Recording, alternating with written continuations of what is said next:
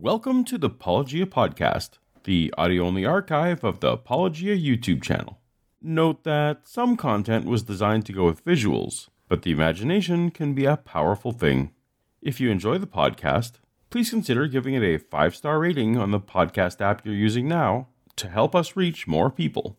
Or, since this endeavor is ad free, consider going a step further and supporting us for as little as a dollar a month at patreon.com slash apologia. But for now, let's get to the episode. Part of the Creation Today Claims series, posted December 27, 2016, titled Dinosaur Soft Tissue. For years, then we haven't even copyrighted our material. We allow people to copy it, to give it away. That's what we want. There's no doubt dinosaurs have gone soft. Okay, my immature audience, you've got exactly seven seconds to stop giggling about that. Starting now.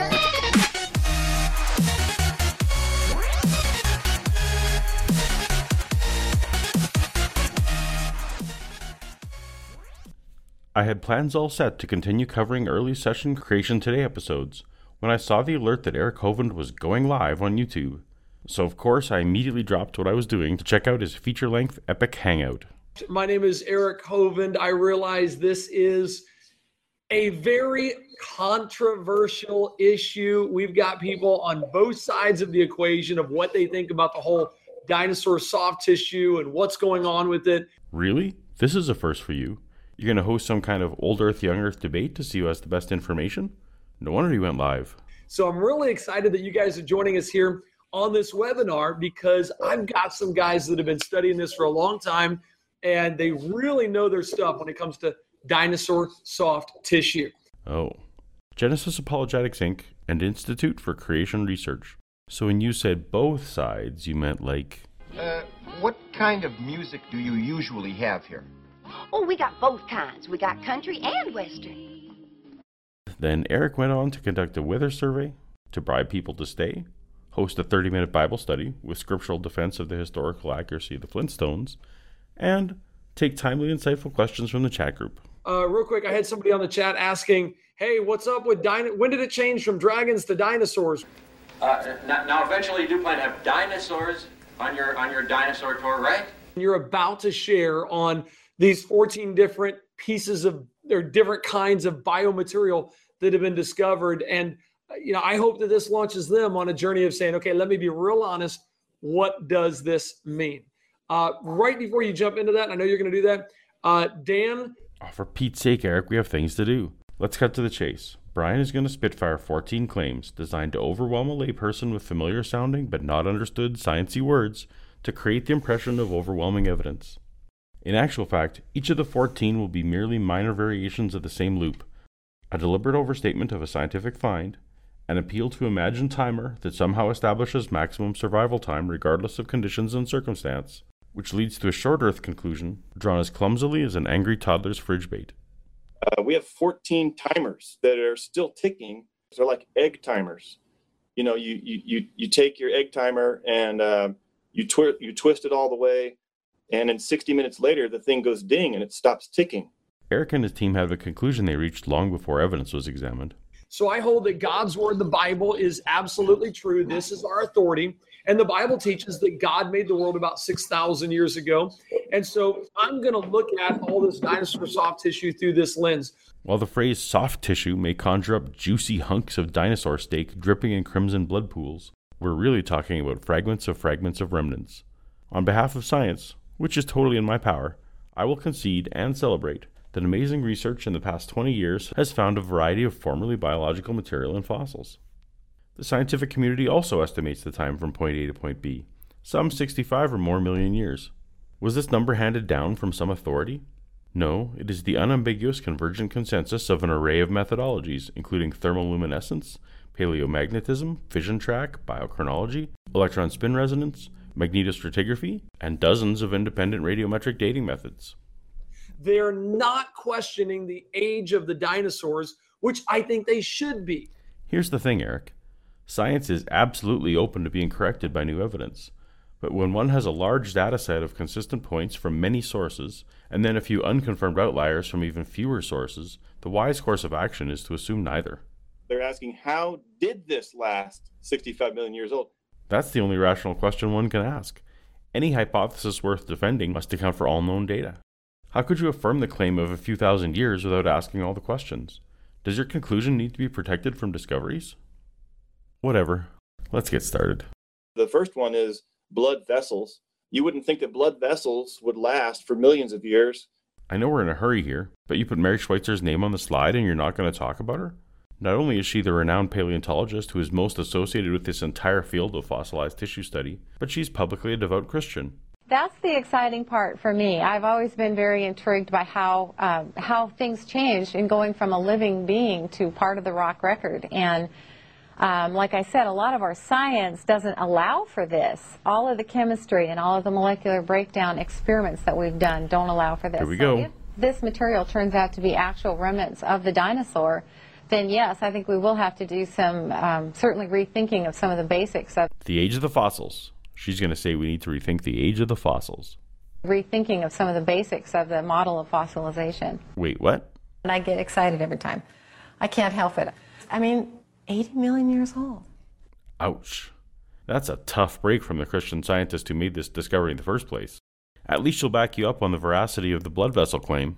I think that it's important to remember that we we don't know for sure what it still is. It looks like blood vessels, but we haven't done the chemical analysis that let us say what it is for sure. I'm sorry, Brian. You were saying? Blood vessels are made of um, um, flattened skin cells, epithelial cells, and those are mostly they're like skin cells, and um, uh, they're made mostly of collagen protein. And scientists have measured the decay rate of collagen protein and found that it doesn't last any longer than about 900,000 years. So um, you can find references to, to the decay rates in uh, in our on our website icr.org. A thousand years is a very short time. Now, I love to check references, so I went to Brian's site looking for collagen decay rates as he suggested.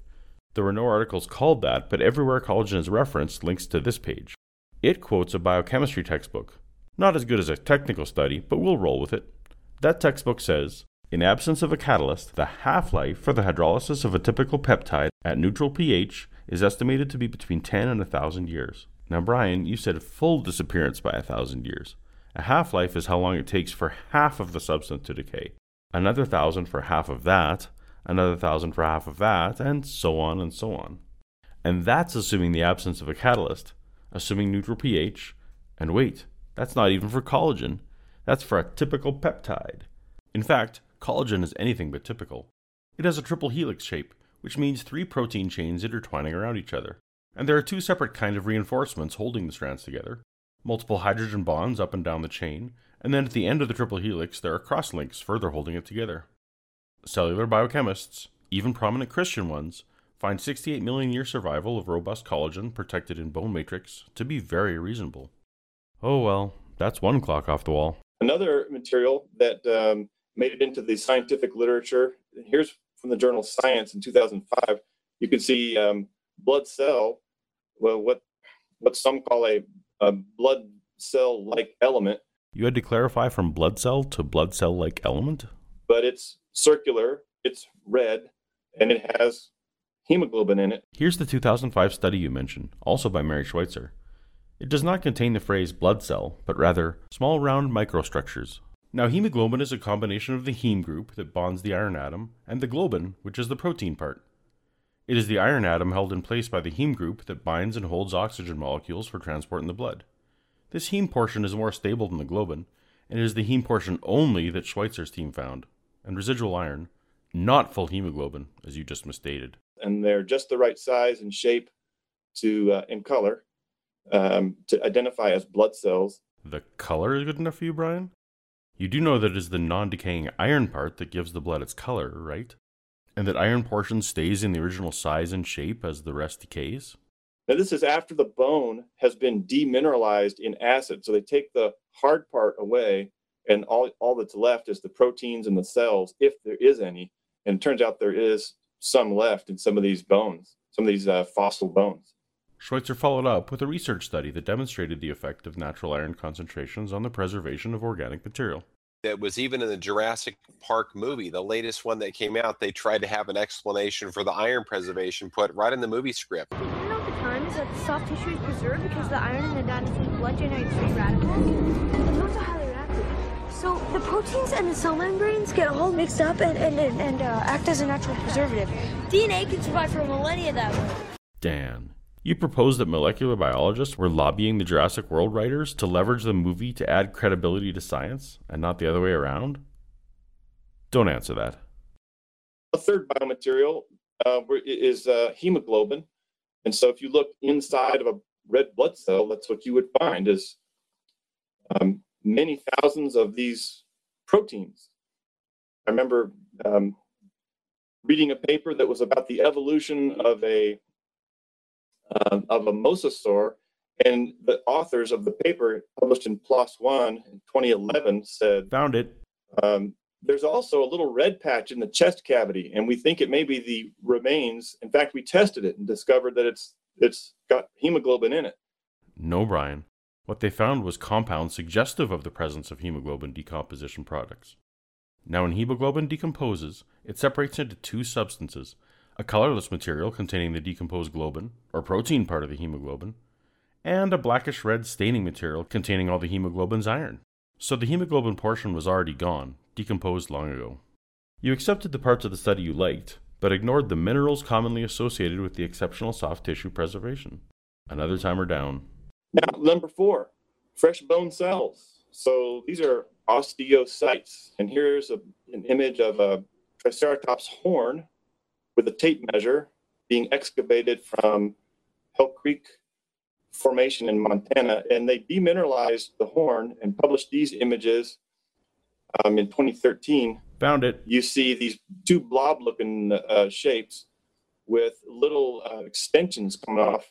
Those are uh, Filopodia from uh, osteocytes. The paper seems to back you up on that. There's no reason to think that these could last any longer than, um, say, something on the order of um, tens or maybe possibly hundreds of thousands of years. Kind of. The osteocytes you speak of typically live only hours or days after the death of the organism. So, unless the Triceratops was alive a few days ago and mostly fossilized yesterday, there's some kind of unusual circumstance that needs to be explained for either worldview, thousands or millions. Number five, ovalbumin is found in, in egg yolk and uh, egg shell. Hey, thanks for including the reference to the paper. That makes my life easier. It doesn't last long. No, it does not. Ovalbumin is the most abundant protein in albumin, the scientific name for egg white. Ovalbumin converts quickly to S-ovalbumin, starting instantly at the time the egg is laid. Even in cold storage, the ovalbumin is almost entirely converted in six months. You do not want an omelet from six month old eggs. There's no reason to suggest it could last any longer than what protein decay studies um, point to, and that's thousands, not millions. You don't have to point to generic protein studies, Brian. Like the osteocytes in number 4, this timer doesn't even last a year. Both 65 million and 6,000 are equally impossible. Either way, something out of the ordinary happened with these eggs. And so, what's it doing in a um, in an Argentina dinosaur fossil eggshell? According to the very paper you listed as a source, to preserve these labile embryonic remains, the rate of mineral precipitation must have superseded postmortem degradative processes, resulting in virtually instantaneous mineralization of soft tissues. But what we're looking at here is the fifth separate egg timer, and it's still ticking. It's not a timer, Brian. Under usual circumstances, these egg proteins last only months, so the survival requires scientific explanation, even if they're only 6,000 years old. And we see chitin uh, in lots of these amber fossils. The age assignments on some of these ambers are, are real high, you know, 100 million years. Amber? Amber is the one thing Jurassic Park did teach us about. But, uh, but again, there's no evidence that chitin can last even 1 million years. Oh?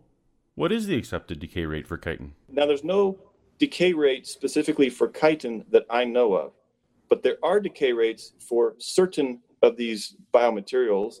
And by extension, we know what's happening with the chemistry. So, by your own words, you have no decay rate for chitin in open air, much less in amber, but you're including it here because you claim to understand general chemistry? Chitin is composed primarily of a monosaccharide derivative of glucose, basically just a sugar, not the same chemistry as proteins. Also, um, did anyone else notice that these are insects and not dinosaurs? Coincidentally, This webinar took place right after the very first Dinosaur in Amber published find. But that dinosaur tail had protofeathers, which lends strong evidence of dinosaur to bird evolution. So I somehow doubt you'll include it in future presentations. I've got this dinosaur bone. It's one of my favorite bones in my office. That's cool, I guess. How do you know it's a dinosaur bone? And it's just right out of the ground. It's still dirty. I haven't even cleaned it. You haven't cleaned it? Then how do you know it's from a dinosaur? So hang on, Brian. The bone that you just held up is a dinosaur bone.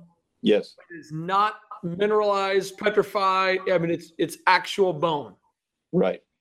It's like getting an old cow bone out of a field, except you're getting it out of the ground. If it's millions of years old, it doesn't look that like that at all. Which makes me wonder who's telling you that your unwashed cow bone is a million years old. I couldn't find any research papers claiming unmineralized dinosaur bones, so I did a reverse image search on the picture on your slide and found a creation website had it associated with this article. But when I went to look for the article, I found it had been removed from all online editions of the publication. Digging a little deeper, the removal was likely tied to this dissension by Anthony Fiorillo, the co author of the original papers upon which these Maury claims were based. He writes The bones from the Liscomb bone bed are remarkable, but they are indeed fossilized, and they are indeed permineralized. And the Maury paper serves as a reminder that scientists are not only obligated to provide the supporting data for the conclusions, but they are also obligated to cite their sources accurately. Ouch. No wonder you skipped the science on this one and stuck to show and tell. Um, several studies have verified collagen protein a lot of different ways. Nope. Nope, nope. Your number one, blood vessels, was already entirely about collagen. You can't make a sandwich be exhibit A, then try to call the bread from that same sandwich exhibit H. Nope. Even sequenced it from T Rex and from Hadrosaur collagen protein sequence. Fun fact the research that you refer to found that the closest living match for the T Rex collagen was ostrich collagen, virtually identical. Funny you didn't mention that part. There's a couple studies that have shown or have um, discovered signatures of DNA in um, in fossils that are designated millions of years. Does signatures of DNA mean not really DNA? Thanks for including references to the studies. Oh, another one of Mary Schweitzer's. I took the time to read it. The team is very careful to classify their findings as consistent with DNA. It makes a very strong case that this material was once DNA, but concedes that there was insufficient DNA present to validate its origin. But I'm with you, Brian, on your generous reading of this research. However, I'm wondering why you are maximally generous with the finding of DNA, but ignore the entire section on molecular mechanism of preservation, and this section dismantling prior studies on the half life of DNA. Are you picking and choosing? Science doesn't get to do that, Brian. It's all or nothing. Or skin pigments. This is a Psittacosaurus from China. It's this spectacular fossil, but you can see the, the UV lamp reflects brightly when it um, when it bounces off of rock matrix, but when it hits flesh, um, like skin and bone, the, the UV light doesn't reflect the same way. It reflects back with a dull image. So you can see that you're you're not looking at mineral at all. This is this is actual skin showing original melanin and keratin protein. I know you wanted to say skin here because that sounds particularly soft and delicate, but you came clean at the end there. They found melanin and keratin. Neither paper that you cite talks about the UV light thing, but ultraviolet absorption is a property of keratin, the substance you list. But here's the thing keratin makes hair, nails, horns, and antlers. As a biological substance, only bone is tougher. These are keratin scales, not fleshy skin. The second paper you list couldn't say for certain what pigment material they found, but the authors suggest melanin specifically because of its resistance to degradation. Number 11, PHEX. And this is another protein that vertebrates have. Whoa, whoa, wait. This is the same study as number 9. The same find, all part of the DNA evidence, not a separate thing. I'll confess, I didn't actually know what PHEX was. But did you notice that in identifying the PHEX in the dinosaur cells, that the only antibody they had success with was one specific for avian osteocytes? If you accept this as PHEX evidence, you should probably also accept The dinosaurs turned to birds, and that's where they all went. Anyway, this histone protein, they found this in, in uh, um, dinosaur um, nuclei in, in bone cells, osteocytes. Uh, that's amazing. This is the same study again. How many times are you going to count the same find? The presence of histone H4 was the evidence for the DNA you claimed in number 9. Same fruit from the same tree. Proteins like this should have should have fallen apart within just thousands of years based on what we know about the second law of thermodynamics. Second law of thermodynamics. Creationist bingo. Seriously, I'm gonna have to do a second law of thermodynamics video soon.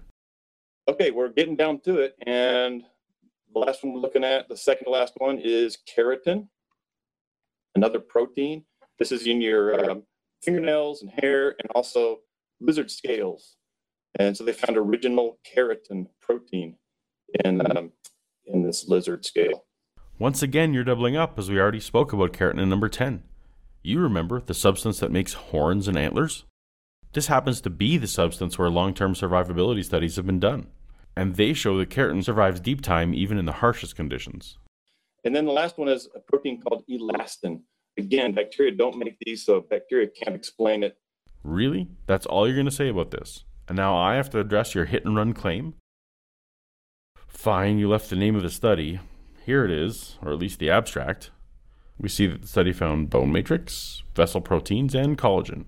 We've already addressed all of these, and if the study you cite doesn't include elastin in the abstract, I think we're good here.